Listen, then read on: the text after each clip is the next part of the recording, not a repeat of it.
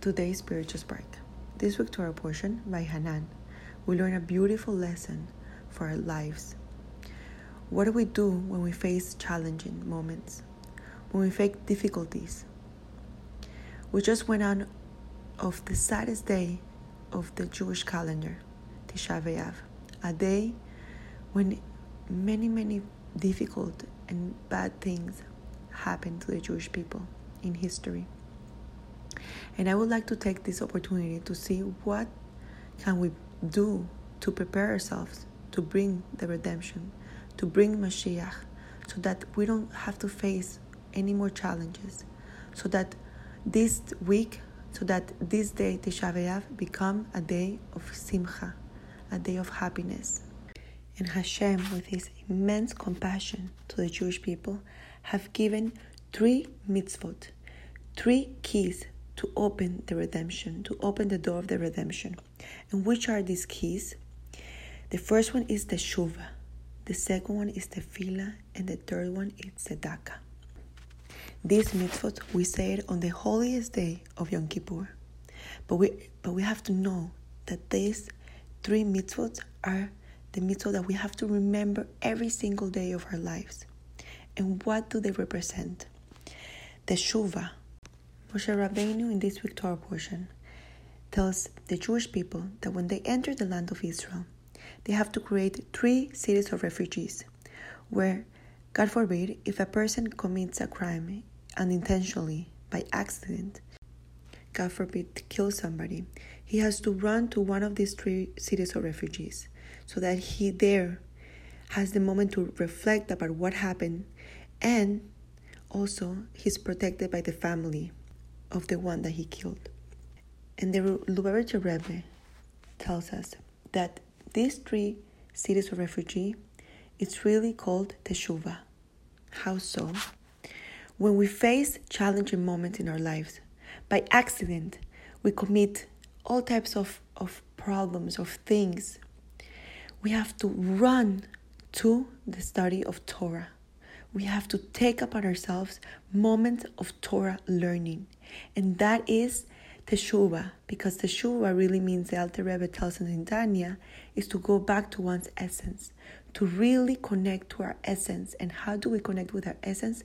By learning our Torah, by learning the Torah that Hashem gave to each of us, because that's the way we know what's right and what's not, what to do and what not to do. And the Torah really is the connection that, that we have with Hashem in a very profound and, and very deep and intimate way. The second mitzvah, the second key is tefillah. And what is tefillah? Tefillah is our connection with our Father in heaven. It's the way that we literally talk with our Father. For whatever we need, for whatever other people need, this is the channel to receive Hashem message, Hashem kindness. Tefillah can change reality if we really go deep into our tefillah, if we really connect in a very intimate way with Hashem, if we really talk to Hashem with all of our heart, Hashem will answer us. Hashem will answer us and will give us the message that we need to hear. And we learn from the Torah. Abraham Avinu is the first person that teaches us how to pray to Hashem and the power of prayer. Who was? Abraham Avinu was the kindest person that ever existed in this world. He represented Hesed, wanted to save a city called Sodom, a city that was full of really dark darkness. But he was so full of, of Hesed that he wanted to at least save a few people from that city. And Abraham Avinu prayed to Hashem with all of his heart and prayed and prayed and prayed. And because of the merit of Abraham Avinu, there was one person with two of his daughters that was saved, and that was Lot, the brother of Sarah. And we learn that in the merit of Abraham Avinu, he was saved. And who comes from him? Who comes from Lot? The nation called Moab. And eventually, who came from the nation of Moab? Ruth. And she was the most incredible and most loyal woman that ever exists in this world. She chose to be in the Jewish people. She chose to be next to, to Naomi, her mother in law, forever. She shows us how to be a loyal Jew. And from her came David HaMelech. David HaMelech, the dynasty of Mashiach.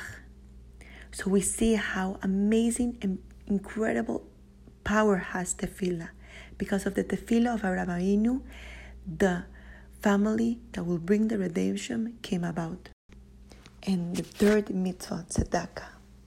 Tzedakah is one of those mitzvahs that if we know the power that brings, if we know the incredible blessings, the incredible protection that tzedakah can bring in our lives, we don't even think twice to do it. The Alter Rebbe in this week Tanya says, and if he garbed himself with tzedakah, as with a coat of mail and a helmet of salvation upon his head. How so? At the moment we give tzedakah, we receive this type of garment in our lives, a garment that will protect ourselves from whatever harm thing can come into our lives, and not only us and our family, but the whole nation, the whole Jewish people. We receive protection, we receive blessings, incredible blessings, and we can bring the redemption with it. There's an incredible story that I heard from an amazing, amazing rabbi. And there was a city called the Rushner city. And there was a very, very rich person that went to the Rushner Rebbe, a very holy, a very holy tzaddik, and asked the tzaddik, this man, I have all the money in the world. I have everything that I need. But I really have want to have the merit and the zehut to see Eliyahu Navi, to see Eliyahu Navi. And the Rushner Rebbe says to him, You must go to a home in a town.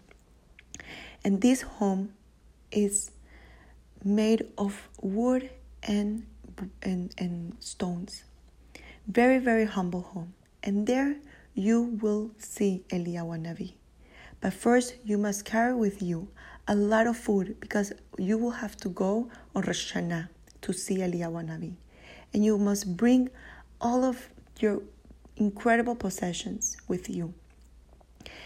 And this man did exactly what the Rushna Rebbe said. He went to this town and found this home. And he knocked on the door. And who opened the door? Was a very simple, very simple and poor woman that had a Shalom, her husband passed away. And she was left with children. And she was very poor. And this man didn't understand what was happening. He thought he was going to see Eliyahu Navi. But he had to stay because it was a Rosh Hashanah and it was very late already to come to go back home. So he stayed there and shared all of his possession, all of his food with this woman and children. And after Rosh Hashanah, he went back to the Rosh Hashanah Rebbe and asked, Rebbe, I don't understand. You told me that I was going to see Eliyahu Navi there, and I only saw a very poor woman with his children, with her children. I don't understand. And the Rosh Rebbe said, Go back before Yom Kippur and you will see Eliyahu Navi. You will see Eliyahu Navi. Go back the way you went with all your food and possession and you will see it. So he went back before Yom Kippur, a few hours before Yom Kippur. And before he knocked on the door, he, he heard commotions inside the door, the, the house.